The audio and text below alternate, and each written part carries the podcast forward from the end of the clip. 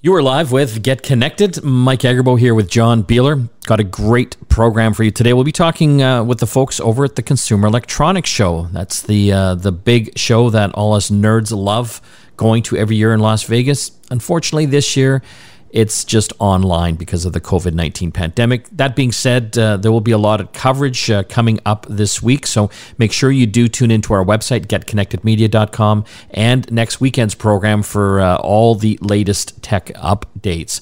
But we will have uh, Steve Koenig from the Consumer Technology Association on the program today to talk about some of the sneak peeks of uh, the tech that uh, we'll be uh, hearing launched uh, coming up in the, the coming days. And also about uh, Elon Musk's uh, tunnel under the Las Vegas desert. His boring company has dug tunnels to connect a, a, few of the convention centers down in Las Vegas. We were hoping to actually try that out this year, but because we're not going, we can't. Uh, so I guess we'll have to wait till uh, the next show. But let's get into some of the news, uh, John this was a, a, really interesting one that we've been following, and you hear a lot about these conspiracy theories, right? Uh, you know, five G uh, causes all sorts of cancers and illnesses, and now this one is taking it to the next level. Uh, they say that a five G chip circuit is in the the new COVID nineteen vaccine. Yeah, the one that uh, Bill Gates is uh, going to be using to track you with uh, once you've been vaccinated which is how small would that chip have to be to get through a needle? Do you remember that movie, The Fantastic Voyage? Yeah, or Honey, I Shrunk the Kids. well, yeah, yeah, those movies where they, you know they would just shrink down and be injected into your bloodstream and that kind of thing. Yeah, um, yeah. The the funny thing is is so this this uh, circuit diagram has been circulating on the internet, and someone actually recognized it as an actual guitar pedal from B- Boss, and it's a distortion pedal. So you might be vaccinated and you'll sound awesome at the same time. Cue the air guitar right now. That's right. guitar solo right now. So basically, they've been showing this picture of the chip, you're saying, yeah. and someone deduced that it was a guitar pedal. Yeah. Because it's not a picture of the chip; it's a circuit diagram of what's on the chip, and it's uh, it's a guitar pedal. I just I, I am just baffled by the people that believe this crap. Like give your head a shake. Like yeah. number one, how do you get a chip that small to begin with? Bill Gates does not want to track you. like oh. Eh, eh, what evidence if give me one little shred of evidence uh, you know to back this this theory up I, I, would love to hear it but they never do have this it's so easy no. to make these crazy theories and propagate them through social media and I, I see them on my own news feed, John. Like yeah. some friends I have that post this junk, and, and yeah. I'm just like, oh my god, like what happened? Did you you fall and hit, hit your head? exactly. But you know what? You know the sad thing, John. That that th- you know conspiracy theory will continue to propagate through Facebook and wherever. Yeah. I, I, I don't know what to say. What other news here we're talking about here on Get Connected uh, this week? Uh, obviously, a lot of announcements are going to be coming up as far as new technologies. This one was kind of interesting, John. Uh, Samsung had a, a, big kind of sneak peek uh, this past few days. Uh, a big thing that they're pushing is a new Eco remote for their latest TVs.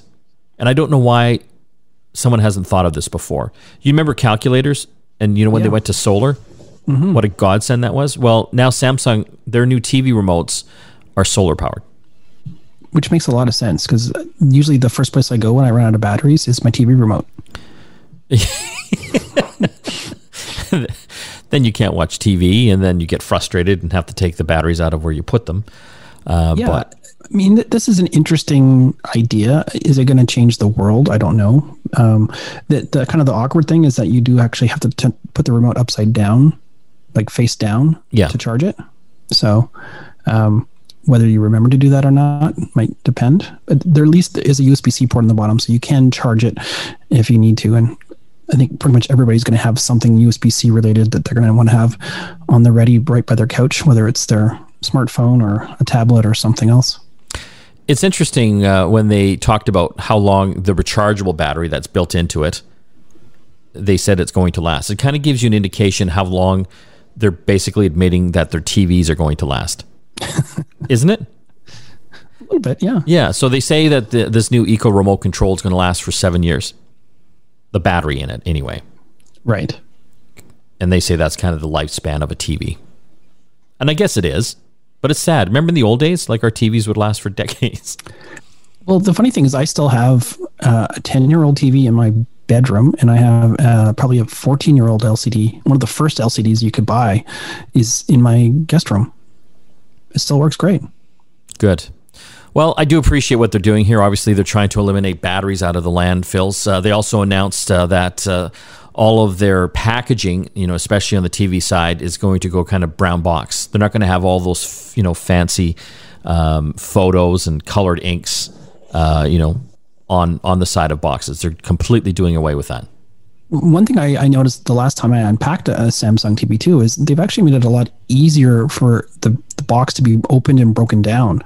They've got some very strategic sort of pre-folding and things like that happen. So when you actually pull the box open to get your TV out of the box, it's actually um, pretty easy to access now, as opposed to having to do this crazy parkour yoga thing where you're you and a buddy have to hold the TV upside down to get it out of the box and everything like that. Oh my God, I know that's that's crazy. Uh, okay, we're moving on to the next uh, tech story here on Get Connected. Windows 7, John. I mean, we loved Windows 7 back in the day. Like, it was. Love? Well, you're a Mac guy, but I loved it. It was amazing. Um, yeah. How many how many computers do you think are still running it? Oh, tons. Yeah. Uh, they announced uh, the figures 100 million machines worldwide still running Windows 7. You know, I actually think that number might be low. Yeah. Because a, a, lot of those machines might not even be online as well. Yeah. But but yeah, I mean, I remember being shocked when I think they released numbers for Windows XP, like well after its end end of life. Um, and but the thing is, I, I know there's a lot of companies that they've got a machine in the back that needs to run some software, and they they can't get off of some of these older operating systems. Yeah, or just the machine is old and you know you don't want to upgrade it because it just will slow it completely down and it's running fine doing the programs that it's doing now. Yeah. Yeah, yeah. i mean the planned obsolescence obsolescence thing is you know a little frustrating for some people. Like this program works i don't need to change anything. Yeah. And i know some people just take their computers offline and they just leave it as a dedicated machine for that particular application because it's cheaper than trying to make a newer machine uh, work with it. No shame in that. No, no. I think I have a couple laptops in a closet somewhere that still have Windows 7 on them. I don't know why I, I hoard these things still, John. Uh, well, my arcade computer, my arcade machine that has a Windows 7 uh, laptop running it. Okay. And it works fine, right? It works totally fine. Yeah. For running emulation. Yeah. Do you remember Quibi? it's five minutes of, of lifetime. This was a streaming service that uh, was launched by some pretty big names. Jeffrey Katzenberg down in Hollywood, Meg Whitman, former CEO of uh, eBay, uh, launched in April 2020, shut down in December. And yeah. essentially, their claim to fame was they were making short form content, like five to 10 minutes long, as far yeah. as shows, because people would be watching these on their mobile. Do you remember all the ads for it at CES last year? Oh, sweet Jesus! Yeah, there was. It was so, everywhere. So it was so and many. We weren't even sure if we were going to get it access to it in Canada. Anyway, it, I mean, they they had some big names. Uh, you know, I forget was it Liam Hemsworth with one one of them. Anna yeah. Kendrick, she did a series uh, as well. They did quite a few shows, uh, but it's done. Obviously, they've got a lot of content. Uh, you know who's buying it? Roku. I, I do, yeah. Roku. That's, that's that's a really interesting play for Roku. I think. I think they're just buying the content, though. No, I, I get that, but the, the thing is, the content was good. I just didn't. Yeah. I don't. I think the the problem that most people had with it and why it probably failed was the fact that they were forcing you to use your phone in a weird way to watch this content.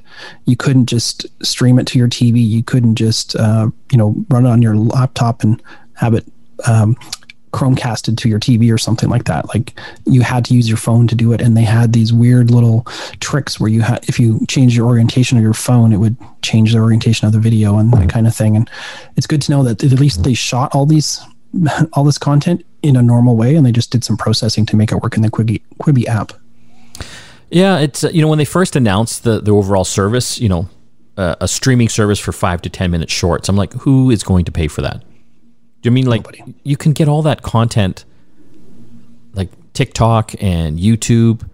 And I know they're trying to, you know, dress it up with, you know, I guess uh, high production value series and big names, but at the end of the day, I, I just don't think it was a great idea. And then obviously the pandemic hit, right? I think they were betting on a lot of people actually uh, watching this um, this content uh, when you know they're out out and about on their phone, you know, commuting uh, or sitting on a park bench, for example. Uh, but obviously, with the pandemic, uh, a lot of those instances or use case scenarios kind of kind of died as well. So, uh, you know, how many hundreds of millions went into that, John? It's insane, right? Crazy. I wouldn't be surprised if it was if it was a billion. Yeah. Anyway, uh, good good on Roku. They got that at a to fire sale uh, prices. We do have uh, an awesome program uh, coming up here today. We are going to be talking with Stephen Koenig. He is uh, with the Consumer Technology Association, talking about some of the trends, the tech trends that uh, we're going to see next week uh, as the Consumer Electronics Show goes online. There's going to be all sorts of announcements uh, from all the big players and a lot of startups about uh, the technologies that they are developing that are going to be coming out this year and and the coming years uh, as well. It's going to be a little different for us because typically we'd be down in Vegas covering this, but now we're going to be sitting in our pajamas. in our kitchens, in our uh, living rooms, uh, covering it uh, online. But there's going to be some great stuff, and I really encourage you to visit our website this week to see kind of some of the cool stuff that uh, is going to be announced. And again, that's at getconnectedmedia.com. Don't forget to hit our website, uh, giving away a really cool prize this week, John. Yeah, a YubiKey this is a, uh, a special hardware USB security key that works not only on computers but uh, your smartphone as well to give it the ultimate protection as far as passwords and uh, security that uh, will be very difficult to, to break into. When we come back from the break, the hot new trends in robotics and uh, self driving cars. We'll be talking all about it. Stay tuned. You are back with Get Connected. Mike Agerbo here with John Biehler. I have to say, John, a little sad this year. Yes, me too. Uh, this is the time of year every year that uh, we typically go down to Las Vegas to one of the best uh, tech shows in the world, the Consumer Electronics Show.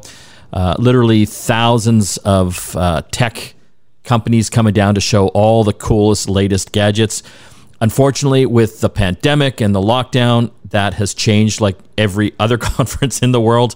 Uh, and they have gone all digital, which is exciting because we're going to still be able to catch all of the latest innovations. And to talk us through some of that, we've got a great guest. His name is Steve Koenig. He is the Vice President of Research over at the Consumer Technology Association, the folks that put on CES. Thanks for joining us, Steve. Yeah, my pleasure. Great to be with you guys. You're calling out of Texas, I believe, right? Uh, well, I wish. Uh, I'm a native Texan, but uh, yeah, here home in Virginia. Uh, CTA is based in Arlington, Virginia, just across the river from Washington, D.C. So, D.C. Metro. Some exciting things happening there this month as well. You're living in a hot spot. Uh, let's talk uh, CES, the Consumer Electronics Show, uh, that is coming up uh, this week. We're excited. Uh, you know, already we've been invited to all sorts of uh, online and virtual announcements. How difficult was that for you guys as the pandemic had been raging in 2020 to figure out what to do? Like, this is where a lot of business owners and journalists come to find out what's happening in the coming years. Yeah, it was uh, it was a decision that was undertaken with just uh, a great deal of thought uh, and and research and just uh, exploring different avenues of possibility. Of course, like so many of us, uh, the the pandemic and and the situation thereof just was almost a week to week affair, wasn't it? Yeah.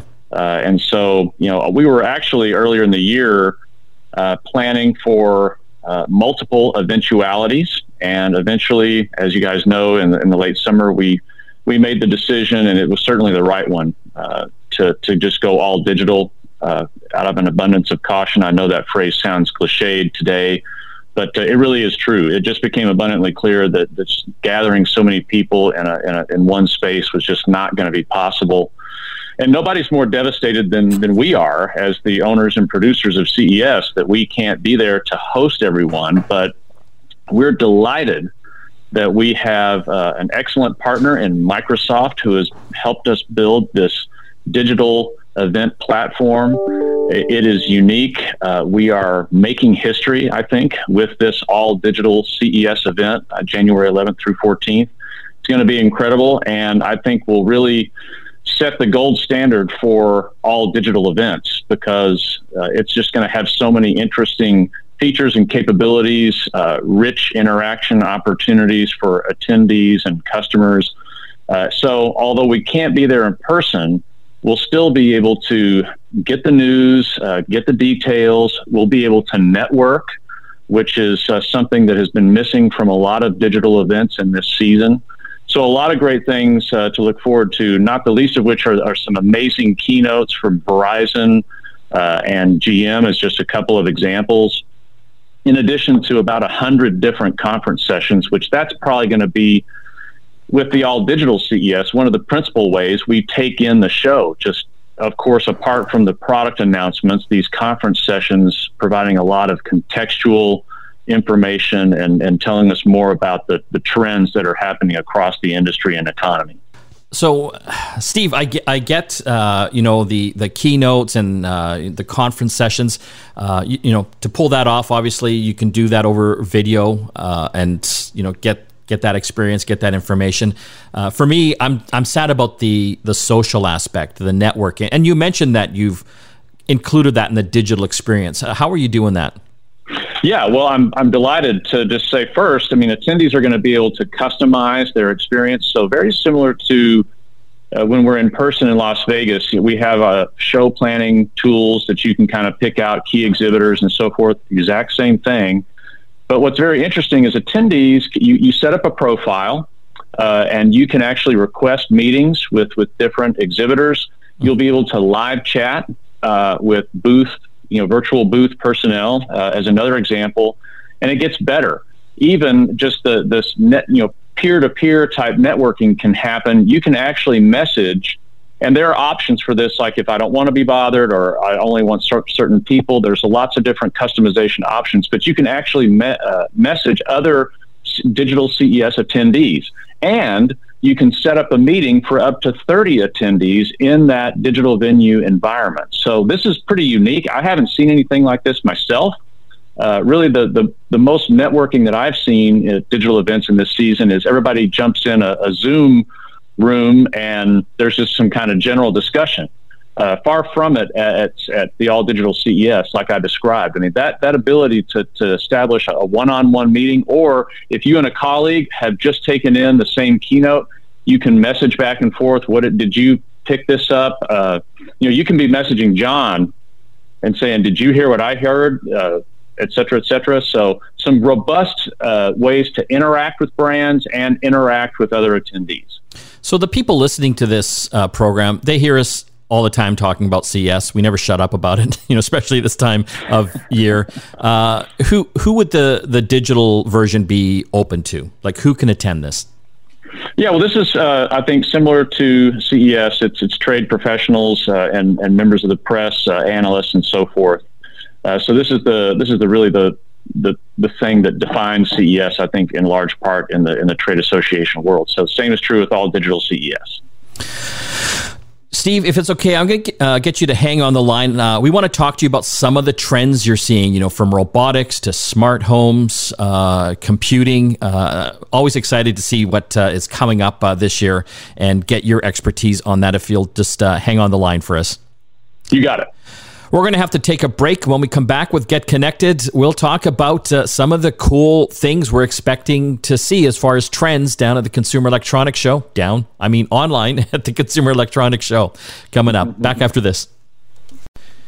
You are back with Get Connected. Mike here with John. We're talking about the Consumer Electronics Show. Can't happen in person in Las Vegas. We're sad about it, but they are taking it online. So we will be covering that. Uh, uh, coming this week, and you'll hear all about it uh, next week. Some of the, the cool gadgets uh, and technologies that uh, we'll be exposed to. On the line, we've got Steve Koenig. He is the Vice President of Research over at the Consumer Technology Association, the folks that put on CES. Thanks for joining us again, Steve. Yeah, my pleasure. So let's talk about some of the uh, the trends that you're seeing uh, this year coming up. Obviously, you're exposed to a lot of the uh, the manufacturers and vendors that are signing up. What what's kind of the, the the big one for you?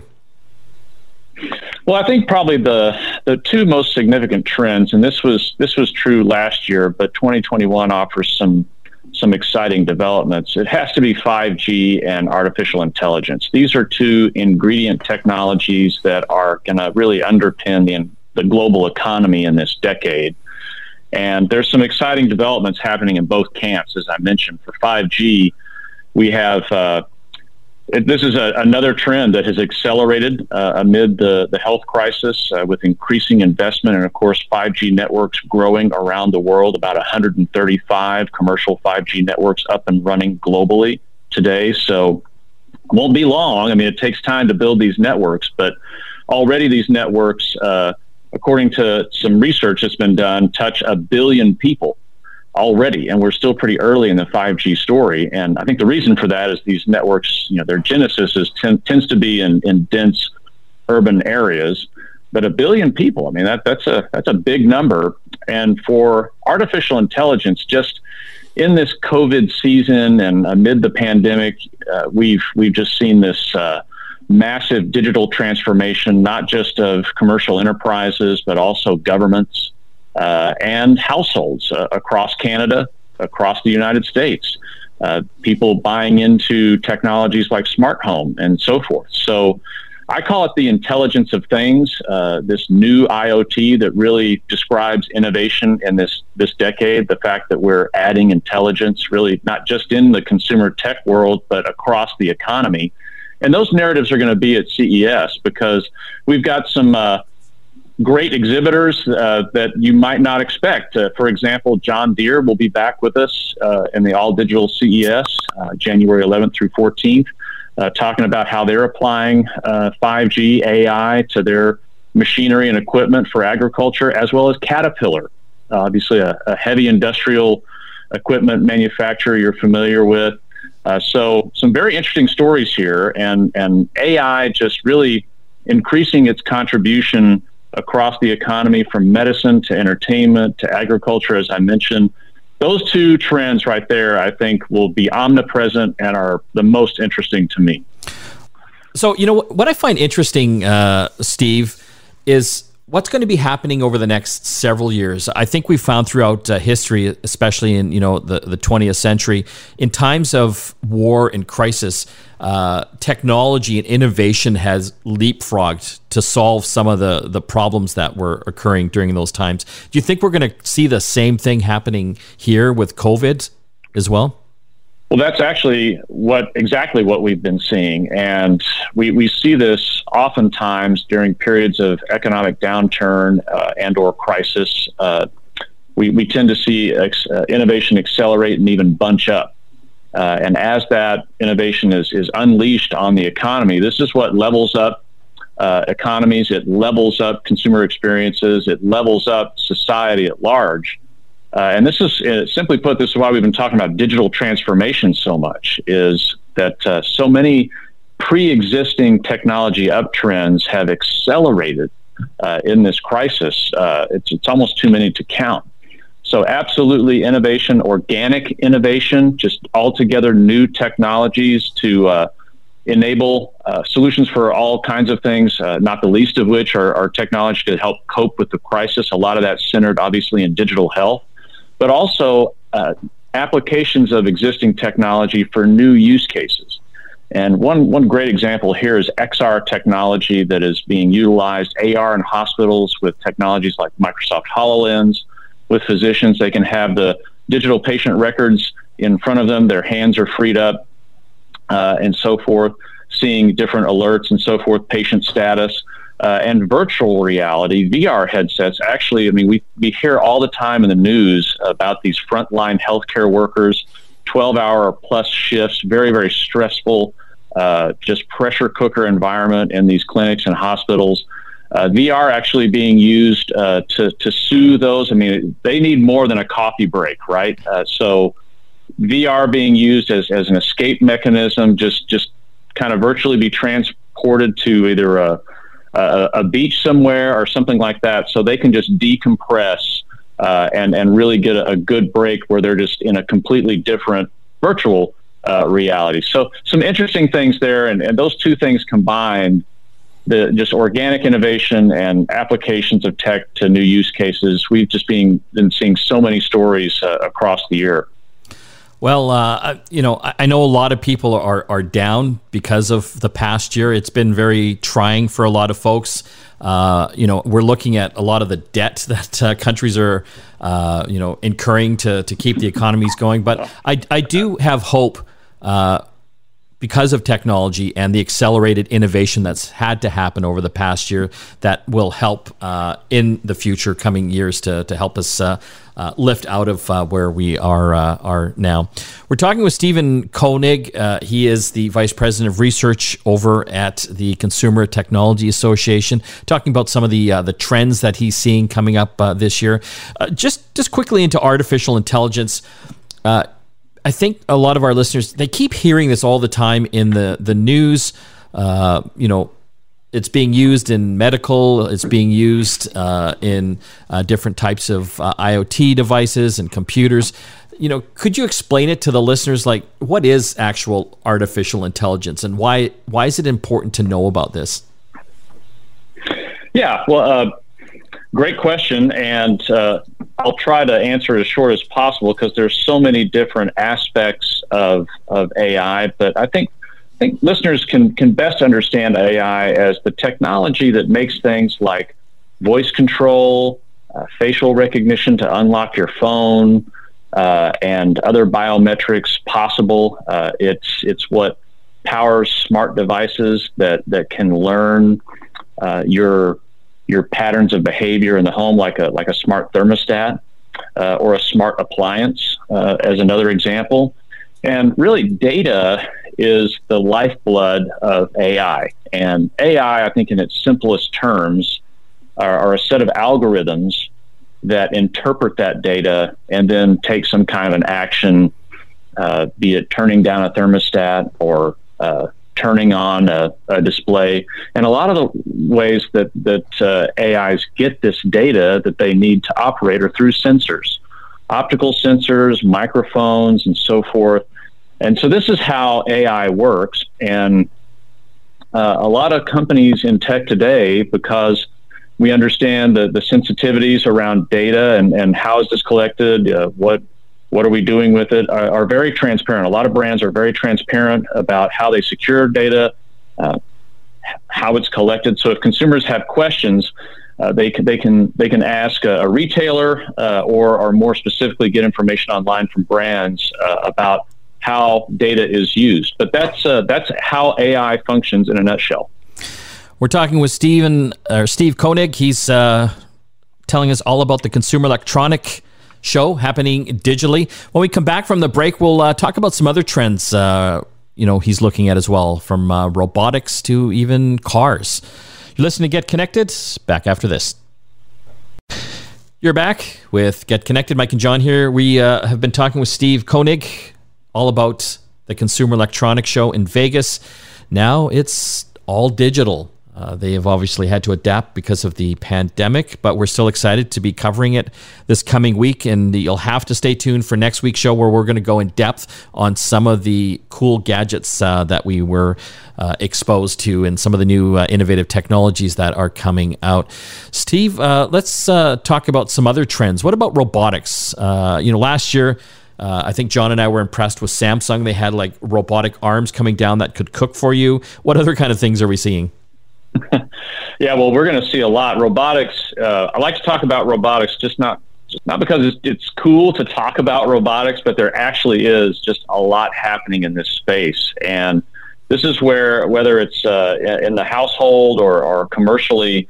Uh, we're just seeing, seeing so many different applications uh, for for robotics, and one one area that uh, is pretty new uh, in this COVID season has been, has been these uh, sanitization robots that use UV light, and a lot of these have been uh, heretofore have been uh, very large robots uh, that have been used in commercial a- applications, uh, certainly hospitals, and and they just basically blast a, a, room with with UV light that zaps all the germs on all the surfaces that the light touches. So it's a pretty convenient way to just paint the room with germ killing light uh, and very very effective. And, and I think at CES 2021 we'll see more applications potentially for for household use, uh, maybe uh, different robotic floor washers that include UV light. I wouldn't expect you know something similar to the commercial variety that just just blasts the whole home, but but maybe let, let's see.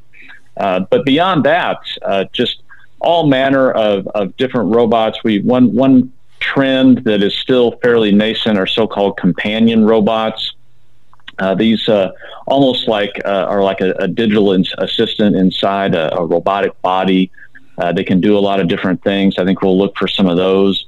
So a lot happening in robotics, and and you know, John, you saw the the robotic arms and and so forth. This is kind of getting into more uh, automation.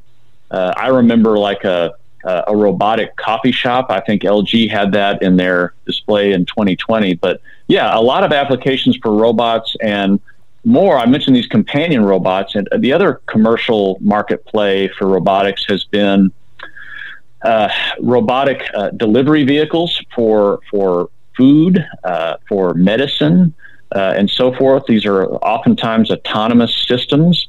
Uh, and uh, that's been really important in this season. So contactless delivery and robots kind of keeping things safe, you know, helping people avoid contact with each other, as it were uh, but also restaurants uh, around the world. Hospitals have been using uh, robotic triage helpers uh, that can speak 50 plus languages. They help with intake in the emergency room, safeguarding staff, but also kind of taking the pressure off of them to engage with everyone who comes to the door. The, the robots can kind of be that first line uh, of interaction, uh, and then the humans take over it all adds up to, I think, just a ton of innovation and more and more and more examples of human machine partnerships, which is what I think we're going to see increasingly as we go through the decade.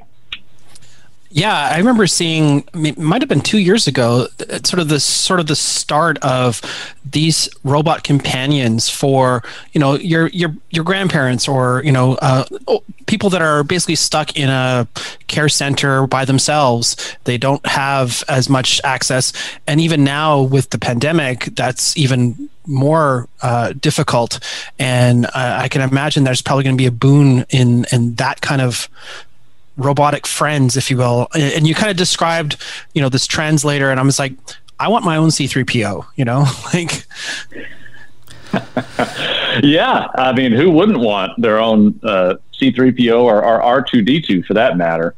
Uh, yes, but I think you're right, and we've seen that at, at previous shows over the past couple of years, uh, like robotic pets uh, little little puppies, and and this can be great as you mentioned for for seniors or just people in this season staying at home. But also, I think about for kids who may have allergies. Uh, these are these are hypoallergenic.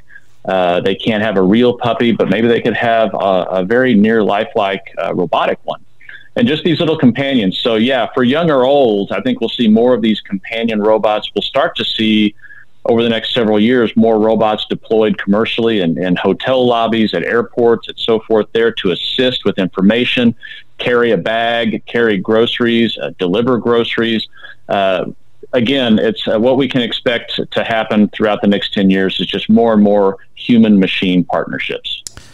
Steve, we're going to have to take one last break. When we come back uh, on that theme of trends in transportation, I want to I want to put you on the spot and, and talk about uh, uh, Elon Musk's Hyperloop, uh, the tunnel that uh, would have been uh, open for uh, the physical CES uh, that uh, will be linking a couple of the convention centers.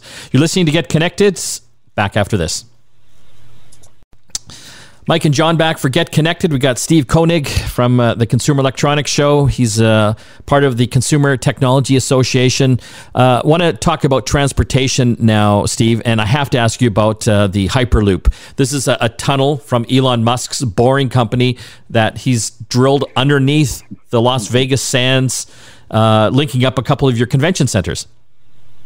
Yeah, that's right. Connecting West Hall with the LVCC and uh, should should have been opened. You know, if, if everything had been normal, uh, hopefully we can look forward to to riding uh, Elon Musk's Hyperloop in 2022 in Las Vegas uh, at the show. But yeah, uh, very interesting and just another way to keep uh, folks safe and very efficient, as I understand. Although I actually haven't had a chance to take a ride on it myself. But yeah, it's uh, it's it's really cool and just another thing to look forward to when we return, hopefully to, to the in-person CES in 2022. I guess I should uh, take that step. I don't think it's the actual Hyperloop with the tube uh, car, like the tube trains. It's they're using Teslas in those tunnels, right?